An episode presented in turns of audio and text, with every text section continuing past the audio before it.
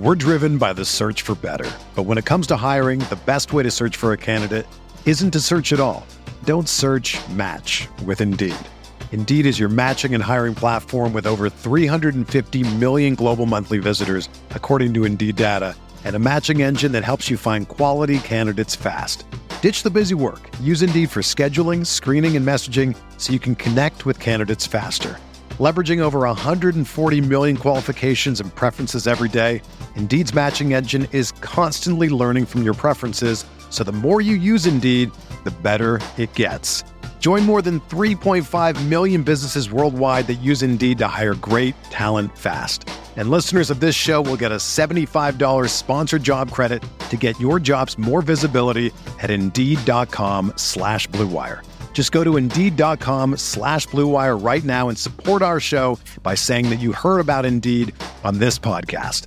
That's Indeed.com slash BlueWire. Terms and conditions apply. Need to hire? You need Indeed. This podcast episode is brought to you by Coors Light. These days, everything is go, go, go. It's nonstop hustle all the time. Work, friends, family expect you to be on 24 7. Well, sometimes you just need to reach for a Coors Light because it's made to chill.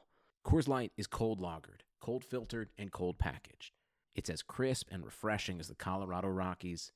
It is literally made to chill. Coors Light is the one I choose when I need to unwind. So when you want to hit reset, reach for the beer that's made to chill. Get Coors Light in the new look delivered straight to your door with Drizzly or Instacart. Celebrate responsibly. Coors Brewing Company, Golden, Colorado.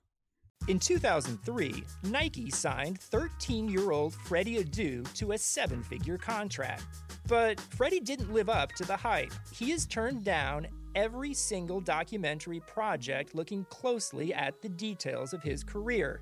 Until now. People are going to look at everything you did because of the hype surrounding your arrival and what they think you can be. I'm Grant Wall, and this is American Prodigy, Freddie Adu, from Blue Wire Podcasts.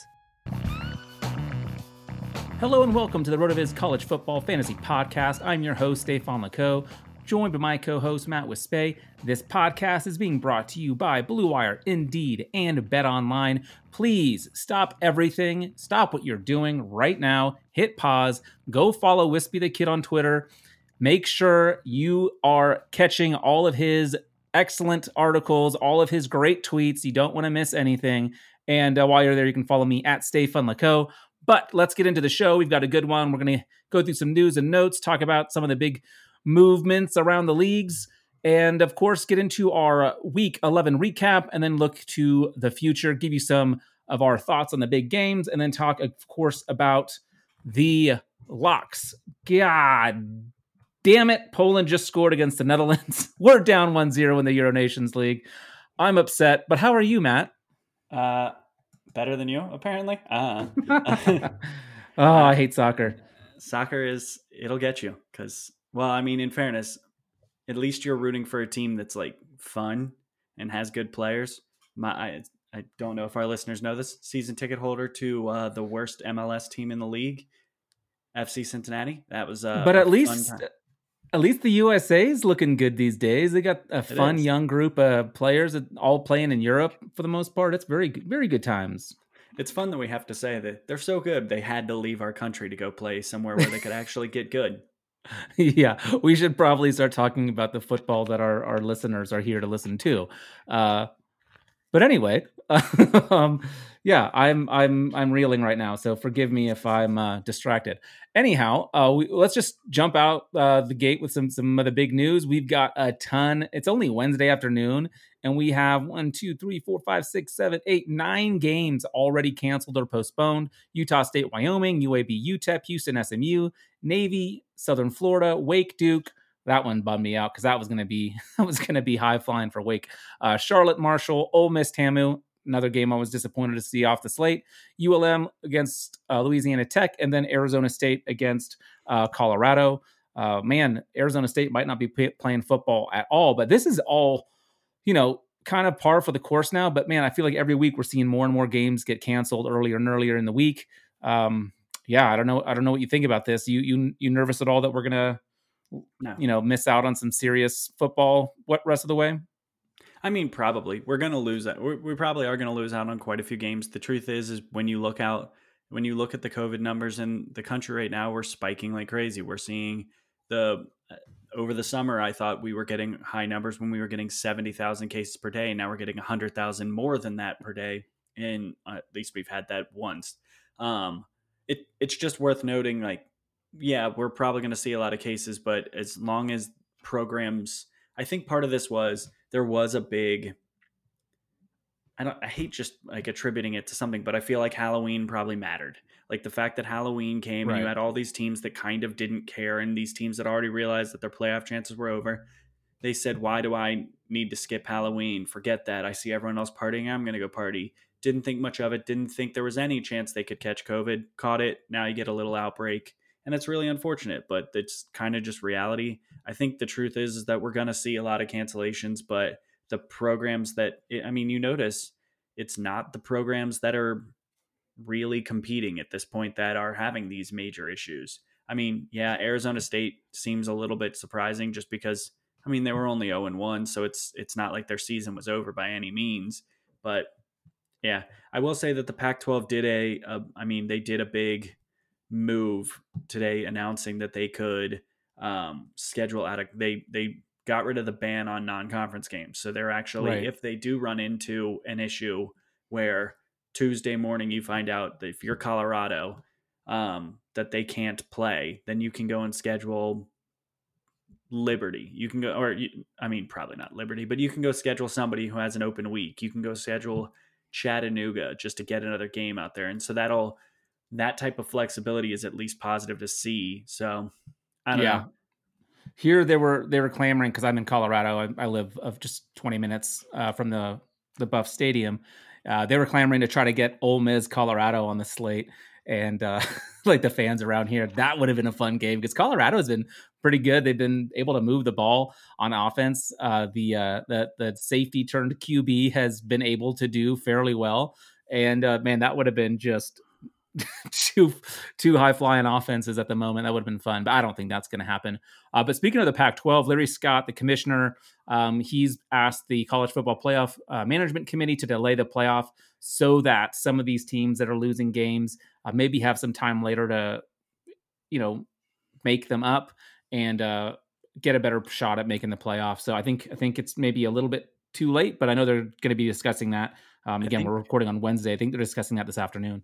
I don't think they're going to make that decision by like this weekend. I do think that um, over the past probably two weeks or so, um, they've started to show a little bit of flexibility on that front. I would say three to four weeks ago, if you'd asked me if the committee was even going to con- going to consider the idea of pushing back their playoff decision or push back any of the schedule at all, I, I would have told you there's absolutely no chance. They they seem lock set in whatever they're going to do, but I mean, it just seems like there's a little bit of smoke out there that at least they're considering it because they do want. I mean, I think realistically they see USC with six games ago. Is USC one of the four best teams? There's a chance. Is Ohio State? Is Ohio State just going to get uh, go through this run of a schedule where they lose a bunch of games? And I just think they don't want to have to go up there and say, "Oh, well, we're going to put in this this team that's played five games compared to a team that's played right. twelve. Um, so I, I think they're we're probably seeing a little bit of that. Like I said, I don't think it's going to be a decision that's made before Saturday, but I wouldn't be shocked if by sometime mid next week we get a a decision that they push back the their decision day or whatever to 2 weeks from now. But I mean, we say this like it's super easy. The logistical nightmare that's going to come from like I, whatever bowl season looks like this year, which bowl season probably shouldn't exist in its current face. It should probably be like people just randomly schedule an extra game of the year. Yeah. If there's a bowl season for this year, it's going to be complete chaos. Um, and whatever scheduling things that the playoff does, it's probably going to be a logistical nightmare. And and the bowl season starts, I think, before like the Pac-12 championship is even supposed to be played. So it's all very very strange. Uh, let's uh, move on to some other some more uh, players and coaches news.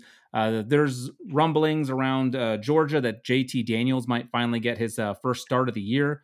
That would be interesting. I don't know how likely it is, but it certainly wouldn't be wouldn't be something that people. Let me put it another way. I think Georgia fans would be happy to see JT Daniels get the start, uh, given what has been going on at the quarterback position. Yeah, I mean, you, you definitely don't want to see more D'Wan Mathis or Stetson Bennett out there if you're a Georgia fan. But I don't know. I mean, I don't. I don't. I'm not going to sit here and say that I'm like super optimistic about that because I I continue to think that there's there's a reason he isn't playing right now, and I don't necessarily think it's entirely due to injury. Um, but hopefully, hopefully we see him. I, I think he makes them more fun. I think he makes them a legitimate team. like it's it's yeah. weird to say that a team that's as good as they are isn't has basically no upside, but I, I would say right now they have basically no upside. And yeah, I mean, hopefully, hopefully we see him. He used to be really fun. Yeah, totally, totally agree. Um, Justin Flowe, uh, linebacker, uh, freshman phenom for the University of Oregon, is out for the year. That's unfortunate uh, for yours truly. He he he is uh he's a dynamic player. He has a long future ahead of him though, so uh, we'll get to see him in the future. Uh, the big news, kind of surprising some, uh, myself included. I thought they'd at least wait till the end of the year, but Will Muschamp fired at South Carolina. Uh, what did you think of that? And then I was also curious, just kind of based on that, what other coaches do you think are on the hot seat? And do you think we see some more mid-season firings, or do you think most teams, given like the strangeness of this season, do you think most coaches will be safe through the end of the regular season? I think most coaches are going to be safe this year. I do think that you're going to see a lighter coaching carousel than you see most years, only because number one, teams don't really want to pay buyouts this year. I think that's the more underrated part of this is that a lot of these schools are saying that they're losing a hundred million dollars because they're not putting yeah. fans in. They're they're having all this. You don't want to toss in a ten thousand or ten thousand. You take a ten thousand dollar loss to buy out everyone, but you maybe you don't want to pay ten million dollars to make a coach go away. Um, so I do think that you're going to start to see lighter ones. Uh, as for Muschamp, I'm a little surprised. Not because I don't, not because I think he deserves to keep his job there. Not because I think um, he is like some amazing coach, but he had a decent. I mean, he had a decent recruit for next season, the 2022. He has his kind of QB of the future, um, a five star kid that he got to commit to South Carolina. So I thought maybe they would kind of push him along a little bit longer, maybe give him through next year just the the idea of let's get this kid to actually sign the dotted line, um, which sounds incredibly dirty to like say that's how this all goes, but it probably does. Um, right. But then you've got things like, I, I mean, it, I don't know. It, it's hard to say. He's just, he wasn't a guy that there's any real harm in firing him because he's not this great coach. And I think you can probably, we always like to say, like, well, who are you going to replace him with? I think you can replace Will Muschamp with somebody who is equally as good for your program. So probably not a huge loss. And who knows? South Carolina cares about football a whole lot. For someone who's pretty mediocre, maybe they don't mind swallowing the contract. Um, sure. As for other coaches on the hot seat, I mean, there's the obvious names. There's the Tom Herman. Honestly, if if they if they can get the money for his buyout and the boosters are pushing for it, Tom Herman will not be the head coach next season. I, I don't even think that's a surprise at this point. I don't think he can do we, anything. we liked we liked the hire originally. I think he was a great um, hire, but do you? yeah, yeah. Do you think it's a Texas problem or a Herman problem? What What do you think's going on here? Because uh, it seems like everyone wants Texas to become relevant again, or just isn't happening. Uh, do you think there's more going on, or do you think it is uh, they've just gotten unlucky with a couple of coaches that they've been hiring? It's a hard job because you kind of have to do everything. Like we always think it's super easy to be um, the blue blood, be the USC, be the um, Ohio State, be the Alabama. But when you are like, or when you're when you're Texas, if you miss out on one of the top five recruits in your state, it's it's highlighted on the front page. Top five player in right. the state leaves to go to somewhere else and blah blah. So I mean that just yeah, that just happened like a week and a half or two weeks ago. Yeah, the number I mean, one quarterback leaves and everyone's like, "Oh my god, Texas is falling apart, doom and gloom." I mean, yeah, it's because he's going to go to Ohio State. Not he is. He will end up a commitment with Ohio State. Just throwing that out there, but um, like it's it's a difficult job because not only do you have to you pretty if you go i mean he's not that different than michigan like realistically texas right now is probably a program that you're a nine win team every year and you would like to get to 10 and you'd like to compete for a big 12 championship every other year ish like that's probably what you're doing and based on records he's he's a little bit underperforming but i don't think he's like dramatically underperforming but Texas fans want results immediately. Like you can't mm-hmm. you can't have a um you can't have a down year if you're Texas because all of a sudden it's just it's in the spotlight and if you get back to back down years, oh my goodness, the world is ending. So it's just I mean it's a tough job. There's a reason why Mack Brown who's killing it at North Carolina basically got run out. There's a reason why Charlie Strong who was an absolutely like monster with Louisville came there and just got killed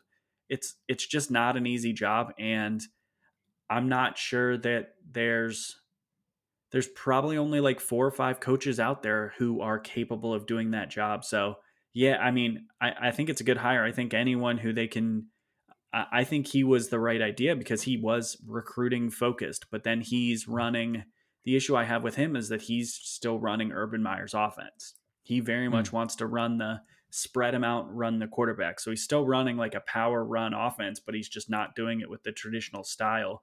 It's an offense that worked five to six years ago, but now it's it's really starting to become a relic again. Um, yeah. So I, I just think he struggled. Um, the other name, Jim Harbaugh. I, I don't know if Jim Harbaugh will get fired, but if Jim Harbaugh is the coach for Michigan in 2022, I think it's a surprise at this point. And as um, an Ohio State fan, you'd probably be happy with it. I'm guessing. No, I mean, I want Jim Harbaugh to still be there. He he yep. can't beat Ohio State. So yep. Um, that and then I know everyone's going to just immediately point to James Franklin because he's having such an atrocious year. I would be flabbergasted if they moved on from him. He's been so good for them, and the only criticism you can have of him right now is this team seems to given up on him a little bit. and his recruiting for next year isn't very good. Beyond that, James Franklin has been everything you want and more for that program. So, uh, yeah, I think their big problem is they just haven't been able to recruit a, a great quarterback, and I mean that's been their their defense has been solid. Um, they they've had good skill position players uh, for the most part, but co- quarterback always seems to be a little bit lacking, in my opinion. They once had Justin Fields committed. Well, that's true. as far as quarterbacks on on the field, mm. um, can I can we talk about uh, whether or not uh, Kedon Slovis is any good? Because I'm not so sure he is. he is. I think he is good, but I, I, I is mean, he I've injured? Been... Is he confused? He has not looked like himself. I don't think he's uh, thrown a touchdown pass in the first three yes, quarters of any game this year. He he just has not been able to do much. How many passing yards per game do you think he's averaging so far? I don't actually know. He's averaging like 350 passing yards per game in the first two games. It's he yes, it's really easy to say that he doesn't look like this spectacular quarterback that we all think can be the number 1 quarterback in his class. You're right. He does not look like that. He has 706 yards passing. He's averaging a little over seven yards per attempt and has uh, is completing 71.4% of his passes.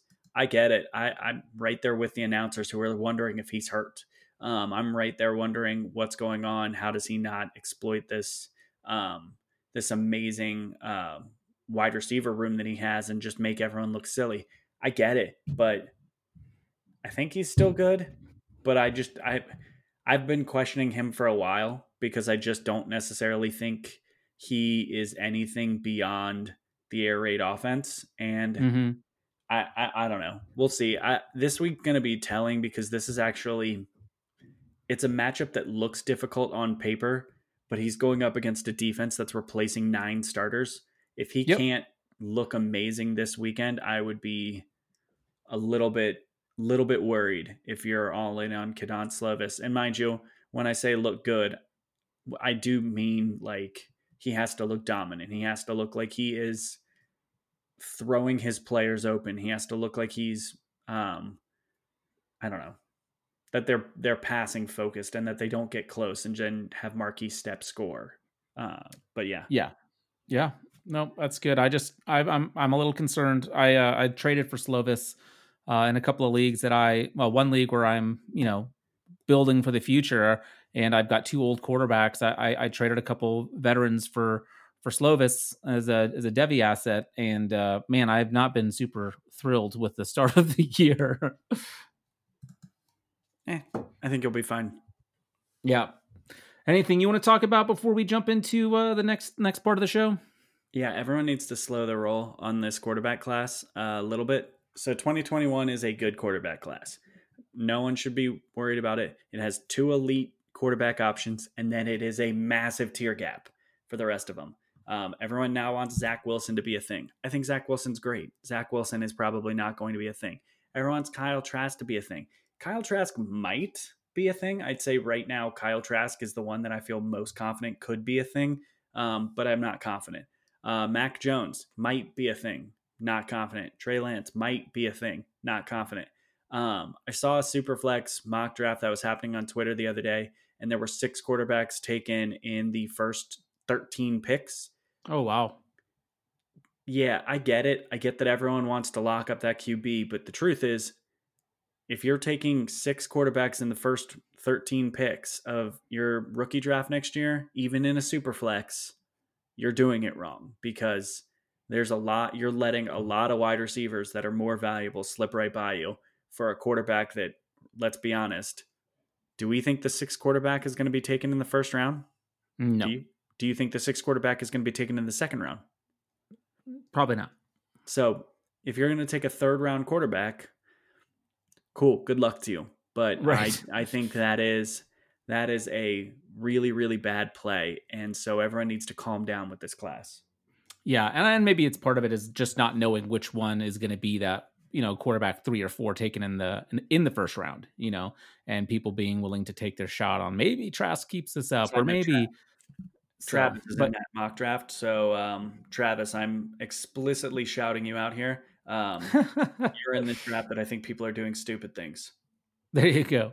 Uh, well, do you know what isn't stupid? Do You know what is actually very smart is using Indeed when you are looking to hire someone. Let's be honest. 2020 has been a real doozy. It's reshaping how we think about work and how we work. Businesses across the globe are challenged to be their most efficient, which means, which means every hire is critical, and Indeed is here to help. Indeed is the number one job site in the world with more total visits than any other job site, according to ComScore.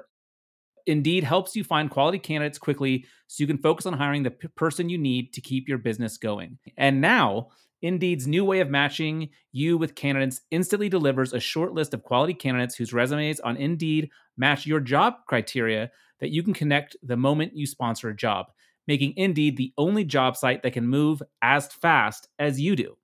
So, right now, Indeed is offering our listeners a free $75 credit to boost your job post, which means more quality candidates will see it fast.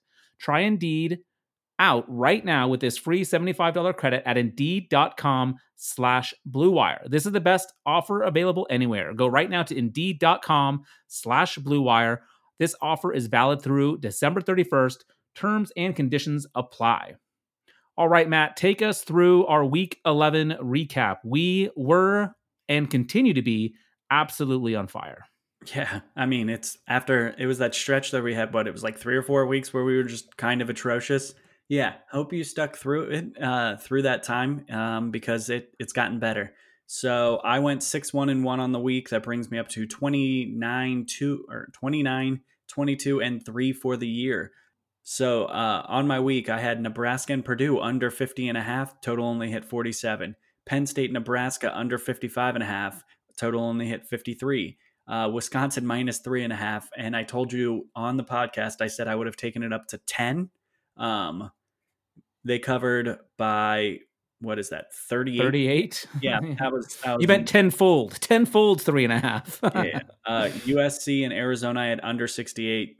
Never really got close. Um, BC plus 14. And I also had the over 49 and a half in that game against Notre Dame. They pushed on the plus 14, um, which I was a little lucky to catch a push there, but whatever. Easily covered the 49. Uh, UC against ECU on Friday night, minus 27 and a half. Another fairly comfortable win.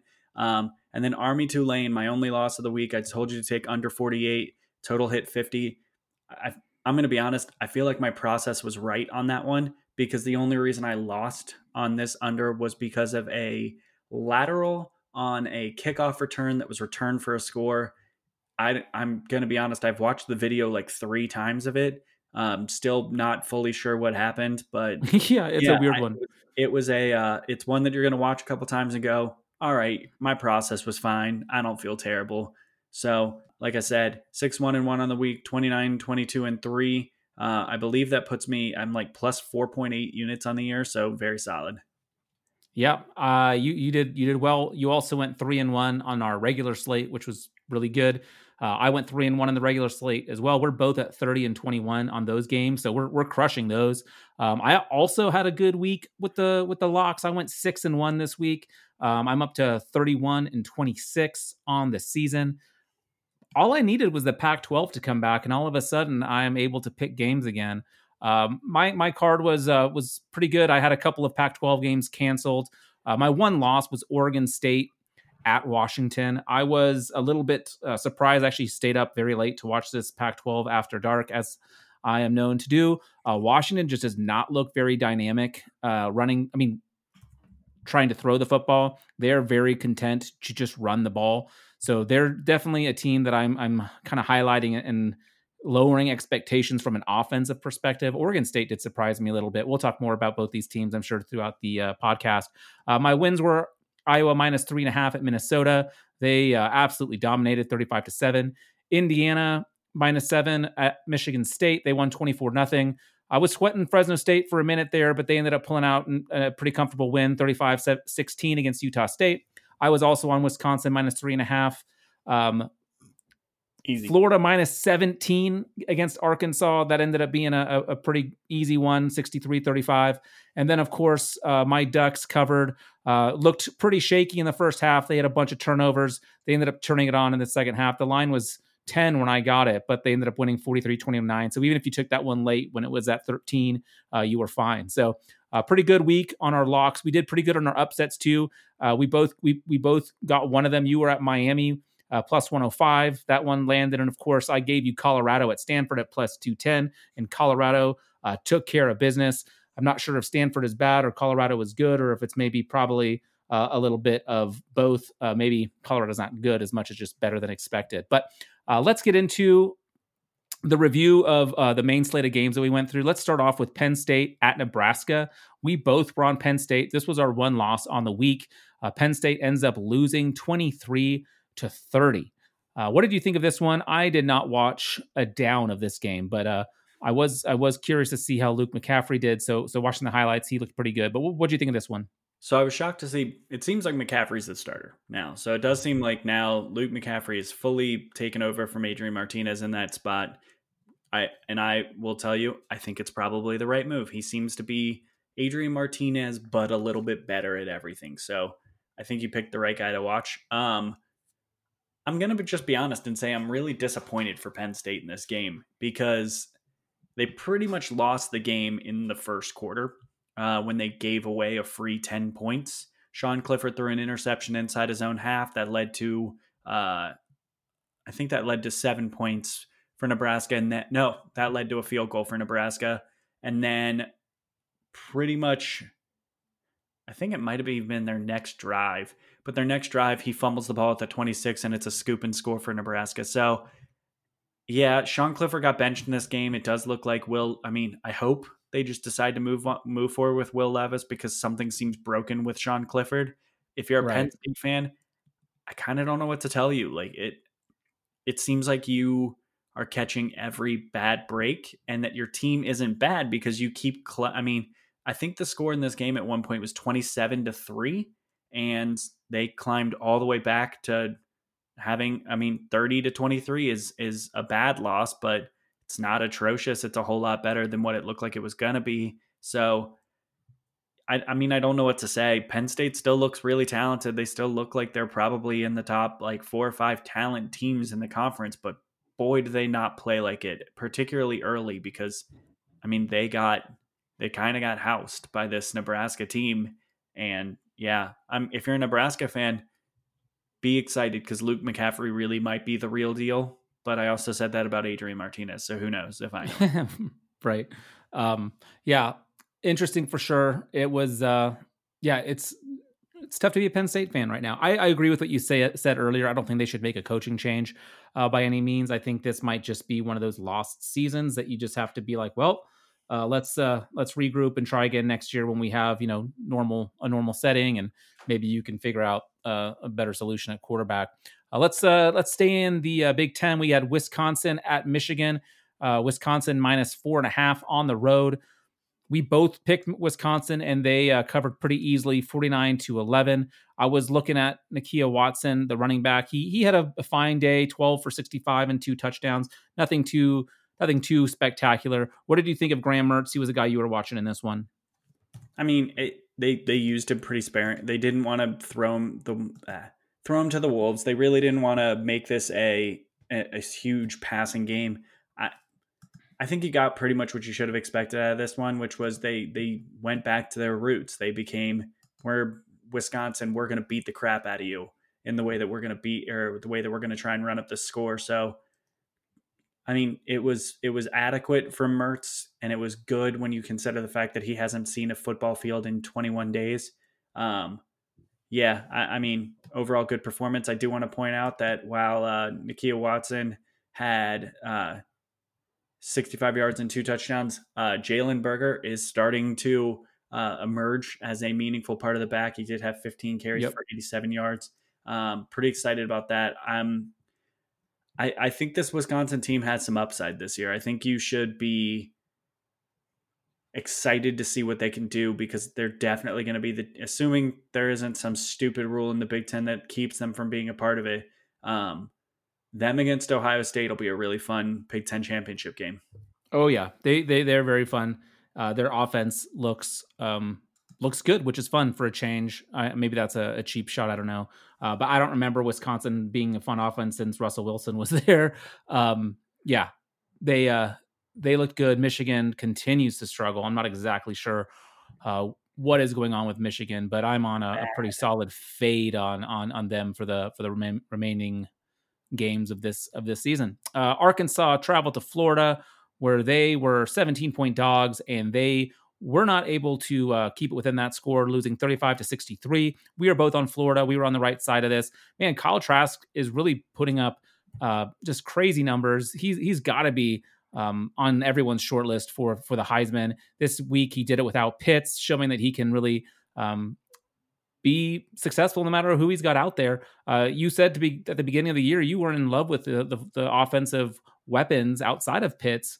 Uh, the receivers didn't impress you all that much. The running backs you continue to poop on, and uh, yet Florida puts up 63 against a pretty good Arkansas defense, and uh, and Trask is a big reason why. So I, am I'm, I'm kind of falling in love with with Kyle Trask more and more every week, and uh, yeah, big game for him again. I was watching Dameon Pierce in this one. He he only uh, got 12 uh, but he had a very nice 69 yards. Uh, what, did, what did you think of this game, and, and what do you think of, of Florida? Do you think they're a legit SEC and maybe playoff contender? Yes. I mean, obviously they're a legit SEC contender. I mean, do you think they have a shot to win the SEC? No. And do you think they're a playoff contender? No. so that my short answers. I don't think this team beats Alabama. Uh, I just don't. I think Alabama is a little bit more set in stone what they are. Uh, they do play a little bit of defense. I think that a game against Alabama probably goes somewhat similarly to the Texas A&M game. Um, sure. Because we kind of forget that yes, Florida eventually ran away and hid from Georgia, but Georgia was up fourteen nothing. The difference with an Alabama is Alabama's not going to let off the gas. They're not going to slow down. They're not going to not score on those drives. So if you fall behind and you don't score early against against Alabama, then you're just playing catch up the whole game. So it'll be very difficult. Um, with regards to um, them being for the playoff, it's just going to be hard with two losses. And I don't see a way that they, like I said, I don't see a way they beat Alabama. And that's, is it possible? If they beat Alabama, heck yes. I want to see them. I would love to see them play. They're a lot of fun to watch, but no, I don't really think much of them as a playoff contender. They're probably like the sixth or seventh best team in the country, which isn't an insult but um, and that's only based on rankings because if you have them matched up against Notre Dame, I think they can probably beat Notre Dame. If you have them matched up against, um, heck, I think they might be a bad matchup for Clemson. Like this, they're just a really interesting team, and I, I'm I'm gonna be interested to see when they do play Alabama because that's probably their nightmare matchup. Yeah, yeah, no, I think that's fair. Uh, they have looked really fun offensively, but yeah, that defense is a liability. Um, let's go to the last game we we previewed last week. Oregon 43 at Washington State. Um, the line was 10. They ended up winning by uh, 14. It looked kind of dicey for a while at one point. Oregon uh, late in the four, uh, excuse me, late in the second quarter, they were down 19-7 with uh, 24 seconds left, and uh, it, they were able to, uh, to to score a touchdown to to get it close um, ended up taking the lead at halftime. But it, it was looking a little dicey for a while there, uh, mainly because of a bunch of turnovers.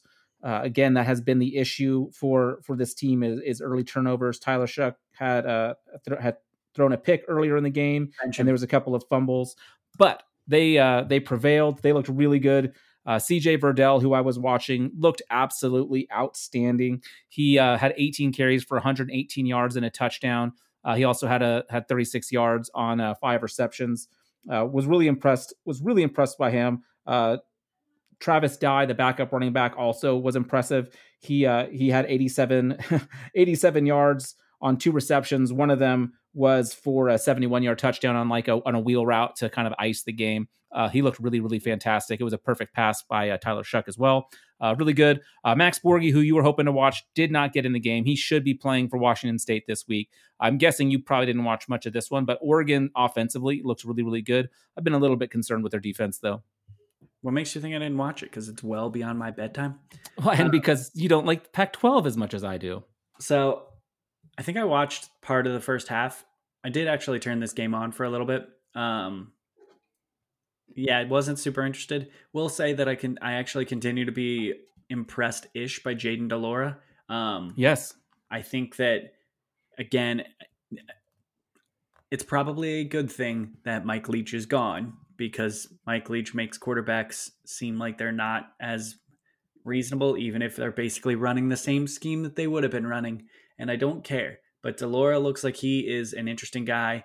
Um, yeah, I mean, true freshman, getting a lot of reps. I like to see it. Yeah, and I'm guessing you knew this, but you you did know that he was um, recruited by Ohio State, right? No. Yeah, he he he was recruited by Ohio State. Uh, he he went to the same high school as Marcus Mariota, uh, but he chose Washington State instead. He probably wasn't going to be getting. Do you know the actual story? Didn't I talk about this last week? Did you really? Yeah, I talked. Yes, he was recruited by Ohio State, and uh, uh, yeah, he was kind of our backup on the off chance that CJ Stroud. Uh, okay, now now that, that now that rings a bell. Yeah. I listen to like, you when you speak. Was, I promise. he was actually he was a guy we liked. We would have accepted him had he chosen to commit, but we were pretty much pushing Ohio. I keep saying we, but whatever. I don't care. Ohio State was largely like telling him to take his time with the recruitment, but keeping him uh, involved. We were one of the earlier teams to get involved in his recruitment.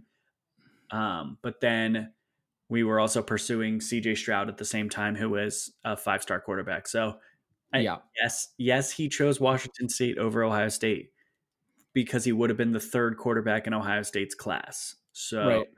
I I also think if I was a recruiter, I would recruit every, anyone from Hawaii just so I had an excuse to to, to travel out out west and enjoy some uh, some beautiful uh, some beautiful Hawaii weather and beaches. Um, let's take a quick break. We're going to hear from our colleagues over at RotoViz, let you know what uh, deals we have for you there. We will be back with you in just about 45 seconds. What's up, listeners? This is Curtis Patrick. I just wanted to stop by and say thank you for supporting RotoViz Radio. You are the absolute best audience in the business, and I know it.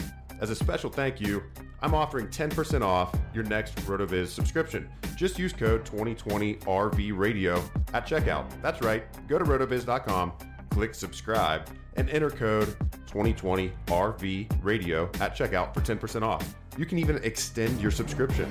Oh, and one more thing. If you haven't ever done it, please rate and review the podcast you're listening to right now on Apple Podcasts. It's really easy. It only takes like 10, 15 seconds just do it. We'd love to hear your feedback. Now, back to the show. All right, we are back. Let's get into the week 12 preview. We have a lot of uh, fun games to talk about. Fortunately, some of the juicy ones that I wanted to get into uh, are postponed. Um, they were more just fun offensive games that I thought would be uh, fun to talk about. But let's let's start with Indiana at Ohio State. Big number here. Ohio State favored by almost three touchdowns at 20 and a half points. What do you think here, and who do you want to watch? Um, my heart is going to make this pick for me because the statistics right now will tell you that Ohio State should not be favored by three touchdowns.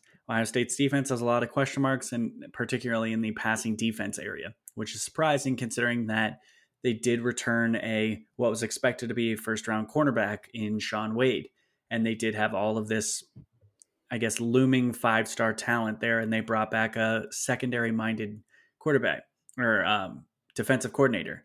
So all of that is goes to say I'm going to pick Ohio State largely because of I think you're going to get a pretty focused team coming in off of a bye week. I think you're going to get a team that is really wanting to show that they're they can play two halves because the big issue that there's been in this with this Ohio State team has been they sort of let their foot off the gas against Rutgers. Everyone was like, "Oh man, that really wasn't a great performance in the second half."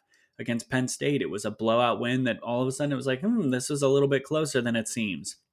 So I think this is a team that is motivated to finish a game. And while I don't think they're going to go for the like 45 point blowout of a game, I do think there's a decent chance that they try and win this game by about four touchdowns. So maybe it's a little bit heart driven. I just I think Indiana, for as good as they are, their their wins really aren't that impressive. Right. Uh, and I, I do think that this Ohio State team has another gear that we haven't seen yet. So I'm going to take Ohio State. Uh, the players I'm watching, I have two of them. Uh, Jameson Williams, he is a wide receiver. He's the th- like wide receiver three in uh, this offense. He's a speedster. I think he's going to find spaces to get loose. And then uh, the running back three, Steele Chambers, because I just think he is. He's actually been like the most efficient of all the running backs on the team so far. And um, with Trey Sermon kind of looking like not I don't want to say a bust because he's already been proven good in his career, but just not really living up to the expectations that they brought him in with. Um, I think you'll start to see a little bit more Steele Chambers each week. Yeah, that's that's interesting. I actually uh, completely agree with your um, kind of analysis of what will likely take place. I think it's a, a, good call.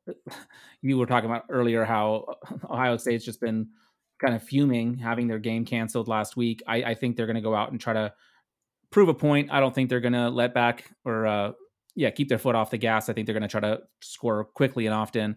Um, so I think Ohio State covers fairly easily. Um, you know, maybe maybe Indiana gets the backdoor cover on some uh, on some garbage time points, but I'm you know I'm not going to count on that. But I do want to watch uh, Ty Fryfogle. He has been absolutely crushing of late.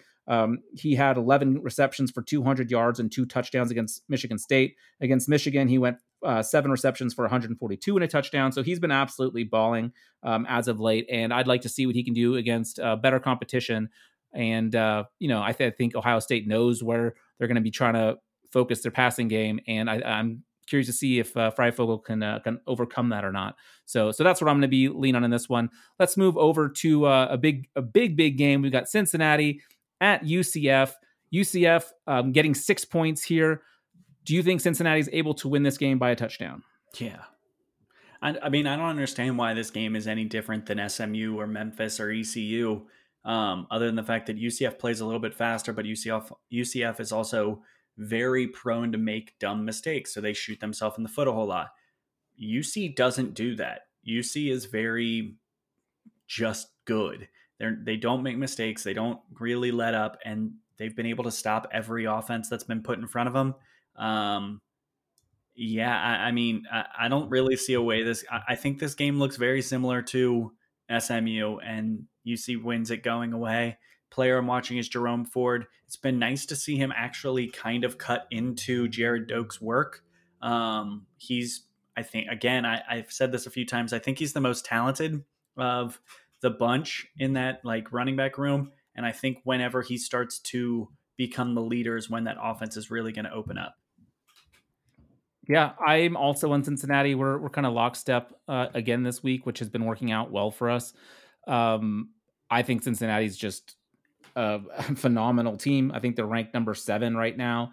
I think they are wanting to prove a point. I think they want to come out here and show like they deserve to be in that playoff discussion. I don't think it'll happen, but I don't think they're going to uh, let up. Their defense has been really good. Now UCF's offense is you know dynamic, but they they've had a lot of struggles this year. Um, I mean, they I say that they've only lost two games, but for a team that uh, likes to consider themselves, um, you know, national championship caliber team, uh, that's that's not really what they're wanting to do. I'm going to be watching Dillon Gabriel again. Um, he's been so fun this year, and he has just been torching bad defenses. I'm curious what he can do against a good Cincinnati defense. Uh, kind of similar to my uh, Fryfogle one earlier. I'm, I'm curious what G- Gabriel's going to be able to do uh, through the air as well as uh, on the ground with his legs. So uh, he's a guy I want to watch. Uh, he's going to have to be damn near perfect uh, if he wants to to to pull this upset at home. Uh, I don't think he'll be able to do it though, so I'm leaning Cincinnati on this one. I don't think I have the level of confidence you do. I'm curious if this is in your locks later. Uh, but let's move on. We've got Wisconsin at Northwestern plus seven.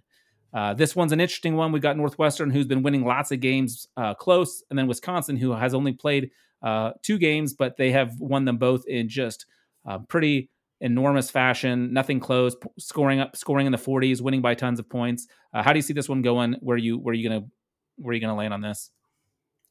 I'm taking Wisconsin. I think Wisconsin is a better team. I think they have more explosiveness in their offense, and I think that they are a um, really just a, an overall better team. I think this Northwestern team is good. I think the addition of Peyton Ramsey has been a real positive for their offense. They don't look. I mean, we're we're talking about a Northwestern team that last year averaged, I believe, 19 points per game, and mm-hmm. now all of a sudden they're. I mean, they're not a great offense, but they're definitely not the worst in the Big Ten. They're not even among probably the bottom four in the Big Ten. So, I I, I think Wisconsin. I actually I say this. I have less confidence in this pick than I did against did before um, last week against Michigan, who I think Michigan is probably more talented. Um, yeah, I, am going to be watching Peyton Ramsey. I just want to see what he does. Wisconsin right now is um, in their two games have been like arguably the best defense in the country. So just interested to see if Ramsey can do anything. Um, but yeah, I, I'm probably just taking Wisconsin, but with not a huge amount of confidence. Yeah, I'm I'm taking Wisconsin too, and I, I feel pretty good about this one. Uh, I don't think Northwestern's seen quite the comp. No, I'm not that Wisconsin seems tons of competition, but they've been blowing teams out.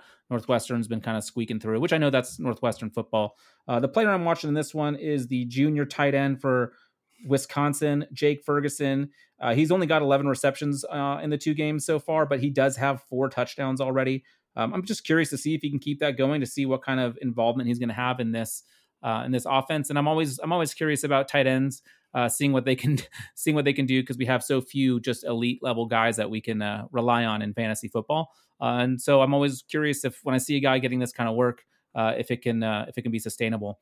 Uh, let's move on to Bedlam. We got Oklahoma State traveling to Norman, Oklahoma. We've got the Sooners as a seven point favorite. Bedlam, though, man, rivalry game, lots on the line. I feel like I haven't seen either of these two play teams play in like three months. Um, what do you think is going to happen in this one?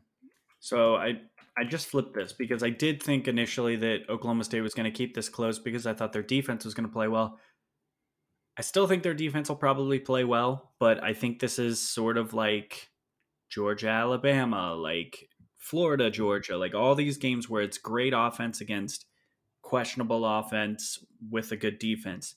Oklahoma's going to find spots where they eventually just break open the dam and they're going to score points. And I don't know if this Oklahoma State team is equipped to score enough, which is weird to say about Oklahoma State, but boy, is their offense just not that impressive this year. So, um, yeah, I'm I'm just gonna go with this is a little bit gut feeling here. I'm gonna I'm gonna take Oklahoma to win, and I'm gonna be watching Rhamondre Stevenson, who got back from suspension a couple weeks ago. He's been I don't want to say a bell cow back, but he's been very solid for them. So I think he's going to be have another solid outcome or another solid game.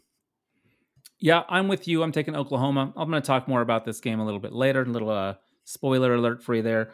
Um, guy I'm watching is Marvin Mims. He's currently uh, tied for the lead. Oh no, he's right behind Theo Wease um, in receptions. He's got 25 to to uh, Wease's 26 receptions, but he leads the team in yards with 418. And touchdowns with seven. I've been talking about him a lot, but I'm curious what his role will be like now that um, Haselwood is back in the fold. Curious if he's still going to have that downfield stretching opportunity that he he's been having so far. So he's someone I definitely want to be looking at to see if his uh you know he is just a freshman. I'm curious if he's going to be able to keep his his role in the offense. I, am really hoping so because he is a, a, really fun player, someone I'm, I'm really high on.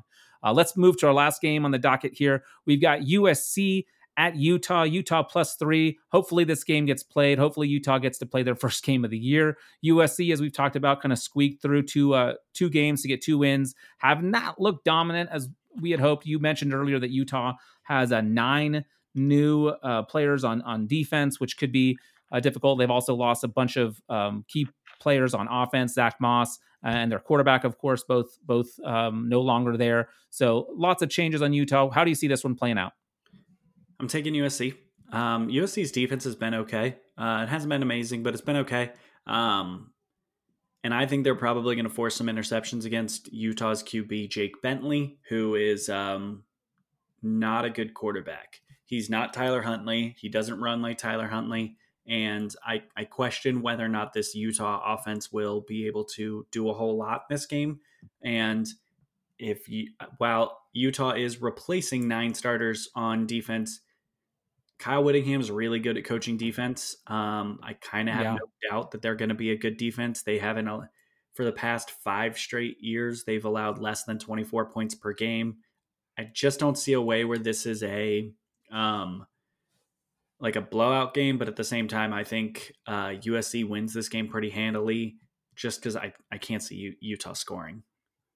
Okay, um, I'm on the other side of this one, so I'm on Utah uh, plus three.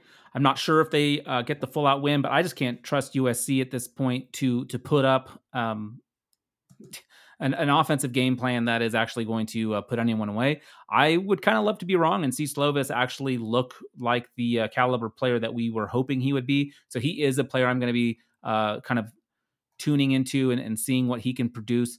I'm also curious what this Utah defense looks like with all this turnover. But I'm on Utah uh, with the three points.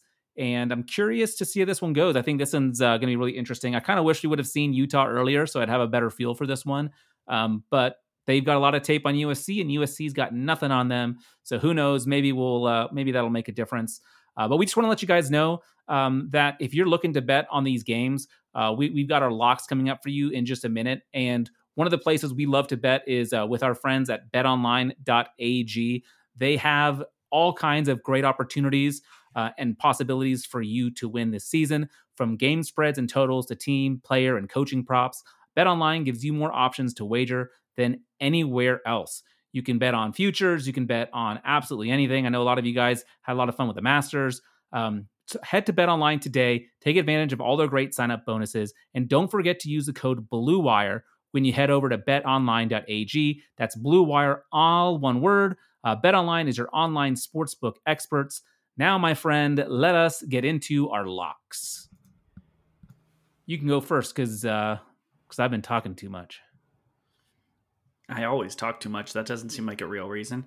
Um, so, as the show's been progressing, I've added a whole bunch to this. Oh, good. Um, I will say that my analysis on a lot of these is not super duper thorough, but I have reasons for all of them.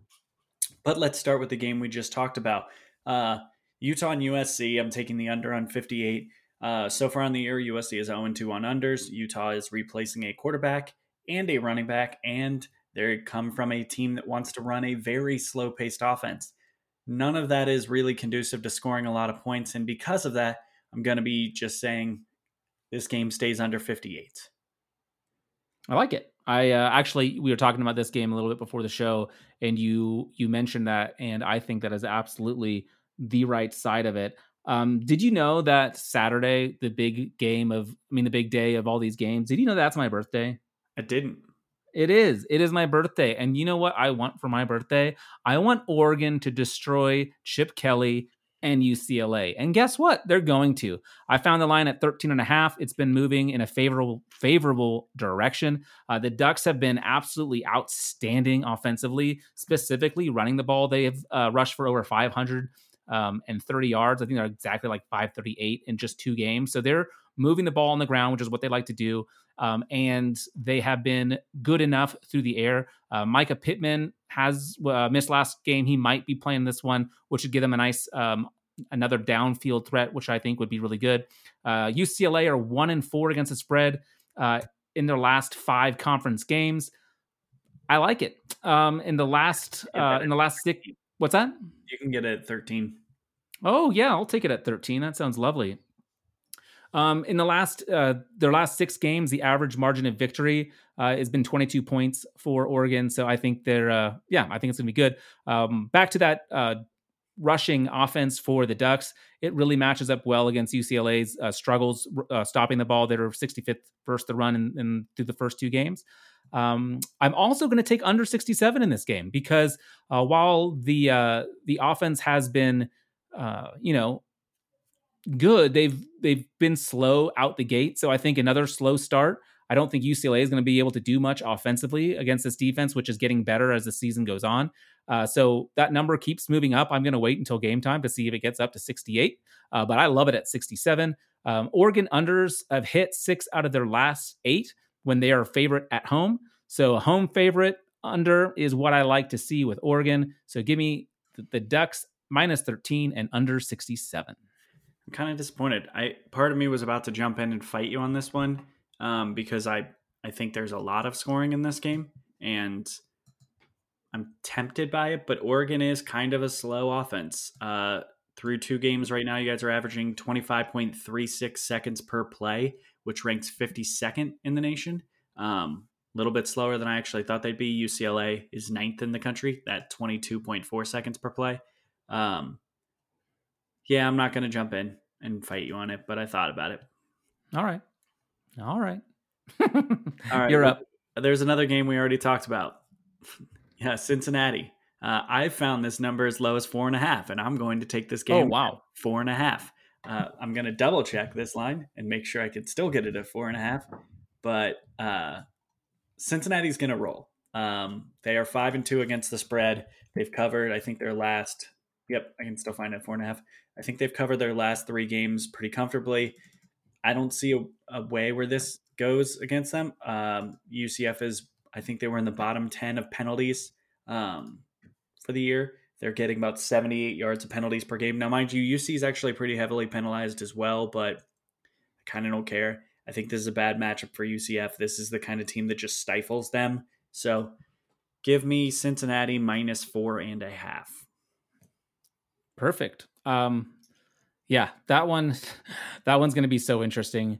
Uh, I think I, w- I, I kept looking at the over in that one, but uh, decided I, I just don't know what Cincinnati is going to be able to. Like I don't know if their defense is going to be able to stop them or not. Um, I, I I could see that one getting up there, but I'm not playing that one. Uh, the next one I am going to play is um, staying in the Pac-12. I got Washington State at Stanford. I think the wrong team is uh, favored in this one. Stanford is favored by two and a half points. I don't really understand why. Uh, S&P Plus uh, agrees with me, so so that that felt great. Um, I like what Rolovich has been uh, doing so far, uh, especially considering how difficult it's been with injuries and, and, COVID limitations. I think the first week they were out, they they had 30 guys out. Uh, Borghi hasn't been hasn't been there, and he should be back this this week. And as we talked about, I've been really impressed with uh, Jayden de Laura. He's uh, throwing right around 60 percent. He's got four touchdowns to one interception. Um, he's he's looked really good. He, he he really seems to have a good grasp of the offense, and as a freshman, I think he's just going to continue to get better. Um, Stanford are 0 and 6 against the spread in their last six games. Uh, meanwhile, Washington State are 5 and 0 against the spread in their last five games against Stanford, and they've straight up won four of those games. So uh, I like Washington State plus two and a half, and you know I uh, can say it now, although I could save it for later. But uh, I, I think you uh, you could put money line on this one if you wanted to. I'm not going to do it. I'm going to take the two and a half points, uh, but a money line bet would not be uh, would not be against the. Uh, yeah, it would be a, it would be a good choice. That's all I'm saying. All I'm saying. I like it. Uh, I would agree with you on that. I think Washington State probably should be favored, but because they're a road dog, yeah, I think you're. I think that's where you're getting the value is because they're on the road. Um, I'm gonna go with a little bit of bedlam here. Um, I, I I used to. I remember the good old days when I used to pick trash football, but whatever. I guess I'm gonna go with a Big 12 game. Uh, Oklahoma and Oklahoma State, the total right now, you can get it 58 and a half. um, shop around because that will be the lowest you can find. Um, Oklahoma is five and two on overs this year, and they tend to be good at scoring points. Like you said, they're getting Haselwood back. I don't know if he'll be amazing right out the gates, but I think he'll be really good. Um, I think there's a lot of points. I think this game turns into a bit of a shootout. I really don't have a ton of analysis on this one, other than the fact that I really like Oklahoma at home, um, even though this isn't really home, um, getting to score a lot of points.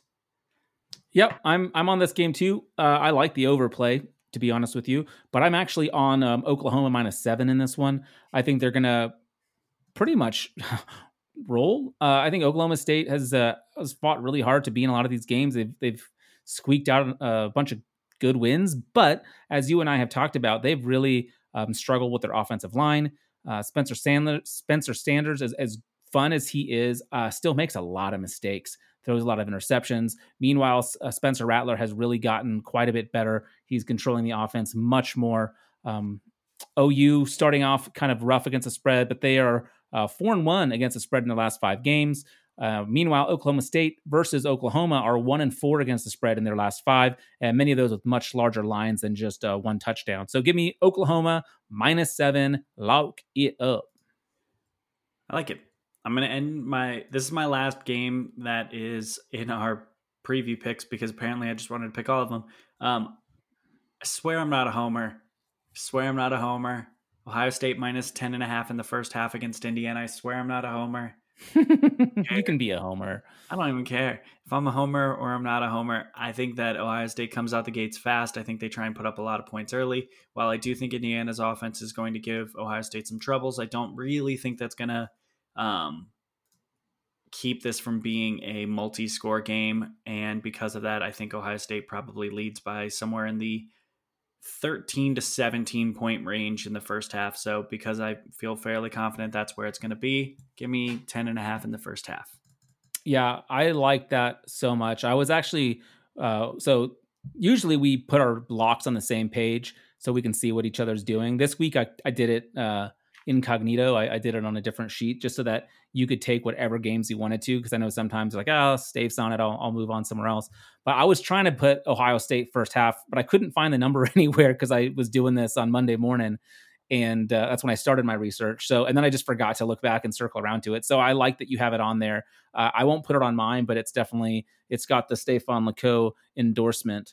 Um, my next one, I'm going to stick in the Big Ten. We've already talked about this game. I want Wisconsin.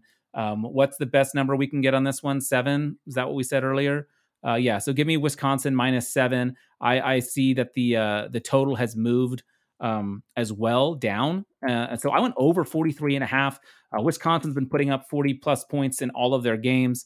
Uh, I didn't do a whole lot of research on this one, to be honest with you, not near as much as I had on the other. The line just looked off to me. I'm not a huge Northwestern believer. Uh, they've been squeaking through wins. I think Wisconsin rolls pretty easily. I think Northwestern's able to score enough, though, that uh, the over will definitely be in play. I don't see this being too lopsided. So give me Wisconsin minus seven and over 43 and a half. I'm double dipping quite a few times this week, as you can see. You got games that you feel good about. I tend to never feel good about games. Um, here's what game. Well, you know, we're we're we're on a we're on a roll right now. Like we're on fire. So I'm just I'm staying in the flames, staying hot. You know, some people might say, you know, don't don't push your luck. You're doing well. Just pick your two favorites. I'm saying hell no. I'm on fire. Give me 25 picks this week. Not I like it. I was actually going to be a lighter card this week, but I'm not anymore. So whatever. Uh, App State, Coastal Carolina under 48 and a half. Both these teams run the ball more than 60% of the time. Um, they both are not good over teams. So uh, App State one and six on their totals. So six and one on unders. Yay. Coastal Carolina, they're three and four on overs. So they're four and three on unders. I'm happy about that. I think this is going to be a game where the teams run the ball a lot. Um, I actually think that, well, you'll you'll hear me mention this game one more time today, but uh, I am thinking this is a low scoring game that favors the run the whole time. So that means clock moving, and clock moving means under. Uh, all right. I man, I that my, unders just scare me. Uh, I'm gonna take with my next one. Um, I'm gonna take Kentucky at Bama. Give me Bama minus 30. I think they're going to come out and just roll. Kentucky is not an offensive juggernaut by any means, so I like the fact that you know, I mean, thirty is a big a big number, uh, but it's Bama, no problem. Um, my analysis for this is sure it's not fun me taking Bama every week that they play, but I like to win, so give me Bama minus thirty. I support it. Uh, I think we've talked about it a few times that uh, Bama is a team that you, if you were betting on them every single week, you would do very well. Uh, yeah. I'm going to make you feel gross again. You know why? we got another under in the 40s. Kansas State and Iowa State under 46. These are two of the slowest offenses in all of college football. They both lean really heavily into the running game, and they both have fairly strong run defenses. All of this tells me you're going to get a lot of six and outs. You're going to get a lot of three and outs. You're going to get a lot of short drives that end with punting. Punting makes me happy when I'm on an under here. And uh, realistically, I just I don't think app or I don't think Kansas State is very good. I think the loss of Skylar Thompson has hurt them quite a bit, and I uh, it's not October, so Brock Purdy's apparently gotten worse again. So I'm okay with this. All right, um, let's let's wash that nasty underness out of out of our mouths with a lovely over. Give me Boise State at Hawaii over 60 and a half. B, uh, Boise State is averaging uh, close to 48 points in their wins. Uh, they're 4 0 on overs. Now they have uh, Hank Bachmeier coming back. Uh, their box score maybe was a little bit unimpressive last week against Colorado State, but that's because they didn't have to do anything. They've been scoring on um, special teams and on defense. So they have a lot of different ways that they can put the ball in the end zone. Uh, 60s, not that big of a number for for my uh, my Boise State team, and uh, I think they'll travel to Hawaii with uh, nothing but business on their mind. They won't be distracted by uh, by beaches and all the others. So uh, Boise State at Hawaii over 60 and a half. Well, if 60 Unless you can get doesn't seem like a lot, 58 and a half will feel a whole lot better. You got me 58 and a half. You're a scholar and a gentleman. Thank you very much. Um, all right, I got my last one. My last one is actually my favorite one of the weekend. Um, this will be my article pick, so still go read the article because I'll give you other analysis. Um, Liberty plus three and a half against NC State. I'm going to be honest with you. I don't know how the uh, we are allowed two f bombs per show. I don't know how At the least fuck, I don't know how the heck Liberty is uh, an underdog against NC State. They're just straight up a better team. So um, on offense, NC State has an offensive success rate of 40.9 that is below average. They lean into the run where they only have a 39.1% success rate. Uh, they get stuffed on 21.4% of their run attempts, and their line only creates 2.58 line yards per attempt. The only reason NC State is like people think they're good is because they finish drives. They tend to finish their drives well when they actually get into scoring opportunities, while they average 4.085 points per uh, opportunity. With that being said, they're going up against a Liberty team that has an offensive success rate of 49.1%. They uh, on their running game, which they run the ball on 62.5% of their plays, they have a success rate of 50.8%. They're stuffed on 19% of plays, so that's a little bit higher than I like, but they actually create a decent amount of line yards. They get 3.2 line yards per attempt, and they also finish their drives well with 3.875 points per attempt. And the difference in this one is Liberty actually plays pretty respectable defense. Um, they have a they allow a forty point seven percent success rate, which is just slightly above average or slightly better than average. Um, they're pretty solid against the past, only allowing a thirty six point four. Um, and they tend to hold people um, from scoring, so they only allow three point three um, points per opportunity allowed. So I think this is probably a little bit of a close game. It's probably similar to the Virginia Tech game where the only reason why NC State is the favorite in this is because the public is more likely to bet on NC State than Liberty. So, once again, Liberty, they're they're really good. They're 6 and 2 against the spread. They pulled an outright upset against a Virginia Tech team that I think is better than this NC State team. Give me Liberty. I feel super confident in this one. Yeah, I like this one too. I've heard you talk about them. I've heard other people talk about them, and I just heard too many people talking about Liberty that I was like, I'm going to keep this one off my card. Uh, but you mentioned Virginia Tech, and and I do have a play on that game. Uh, Virginia Tech minus two and a half at Pitt. I'm also taking the over 54 and a half.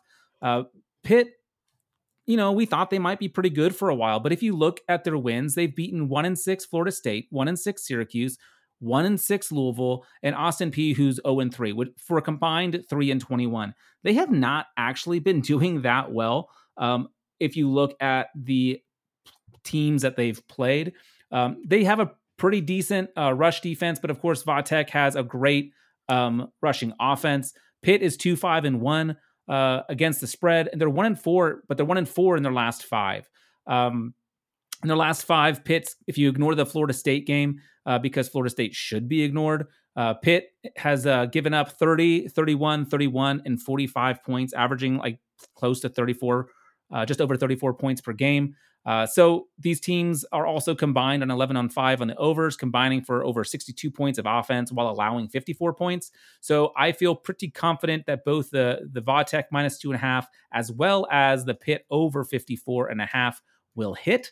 Um, so it's another double dip. I've got three of those for you guys this week. Um, I've never given you more than one. Uh, let's see how that works out.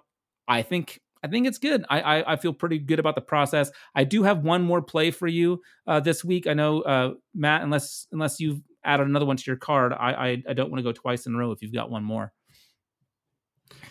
Troy minus 11 and a half against Middle Tennessee. Okay. no analysis. I just think Middle Tennessee is really, really, really bad. And them going on the road against a Troy team um, that isn't as bad. Um, I'm just there. You go. Feeling there, and I I kind of don't care. Yeah. So UMass is usually a team that we like to target. You know who is just as fun to target as UMass?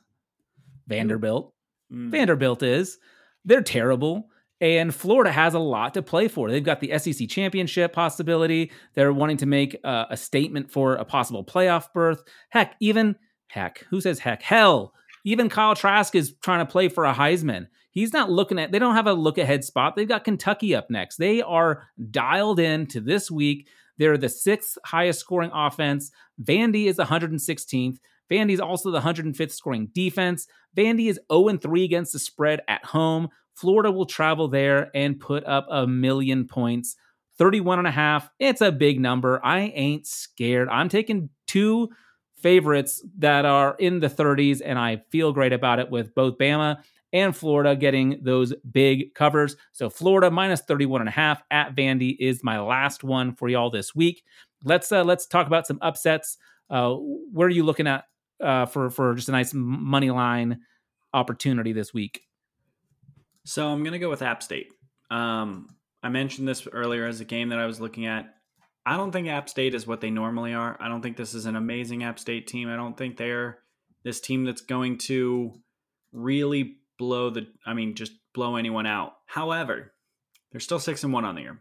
They are playing a Coastal Carolina team that is one of the slowest offenses in the country. Um, so I don't think this. I, I mentioned I don't think this game is going to be super high scoring. So I think it's going to be kind of a game of inches in a game where both teams are going to run the ball heavily. I think that at plus 170, you're just getting too much value to not take. I like that. Uh, that makes a lot of sense to me. App State's been a team that I uh, I, I was I was on, then it was off, then it was back on. So they uh, it feels good to me. I like it. I've got two for you this week. Uh, I did have Liberty on my list, but you already put forth a really good case for them. Um, I would go ahead and sprinkle a little uh, little dust, little fairy dust on that uh, money line at plus one forty five. I think that's pretty good value. But the two I, am I'm, I'm really on is uh, Cal is traveling to Oregon State. Uh, Oregon State plus 155. I've been really impressed with how they've played. They, they may not be getting the results that you might hope for. Uh, Cal just got beat up pretty badly by UCLA on a kind of a, crazy scheduling week. Let's see how they can recover from that. I don't know if they're going to be able to. Oregon State's looked really good. Uh, Jefferson, your boy, uh, looked really dominant uh, against um, a pretty good, a pretty good uh, Oregon defense. So uh, give me Oregon State excuse me, against a good Washington defense. Um, get confused with the games I was watching. Um, so giving Oregon State plus 155. And then the other one, uh, UTSA at Southern Miss plus 270. So uh, give me Southern Miss plus 270. I'm, I'm looking up a line on one more really quick. Um, I don't know if you're looking at the show doc, but yeah, I see it. I actually have to go to a specific casino to get this because I'm going to be taking Rutgers. Um, for everyone who doesn't know this, Rutgers is incredibly difficult to bet this year because legal sports betting uh, in the United States, in New Jersey, makes it really challenging to find Rutgers lines. So I'm going to quickly find a Rutgers money line. I'll look for you as well. Yeah, Bet Online probably has it. I'm just looking in the wrong spot. Um, you can get Rutgers at plus 275. Um, I'm going to be honest with you. I don't think Michigan's very good, um, like at all. I don't think Rutgers is terrible. I don't think they're good, but I don't think Rutgers is terrible. I'm not Um, sure. You're gonna wanna you're gonna wanna head over to Bet Online and get plus three hundred here, my friend. Deal plus 300. Uh, Rutgers is, I mean, they're a, a two score underdog. However, I think that this game is probably much closer to a pick 'em than people want to admit. And the reason why the line is pushing the way it is is once again, betting lines are not about um, who is actually the better team. It's about trying to middle action. So there's a lot less liability. In this spot, if you made Rutgers a favorite, a ton of money would come in on Michigan. I believe that Rutgers has a very real chance to win this game in a similar fashion to the way they beat they beat Michigan State. Um, yeah, I, I just I think it'll be an interesting game. Uh, and at three to one, there's there's a lot of value there. Absolutely, that's a fun one. Plus three hundred is is is great value. Awesome, Matt. Thank you so much. Um, good stuff here. I'm excited to watch some uh, some some football on my birthday. It's going to be fantastic. Let's go Ducks. Uh, Matt, is there anything that you would like to uh, to leave our good listeners with as we uh, close out the show here? Bye, Chris Olave. There you go. All right, we'll talk to y'all next week.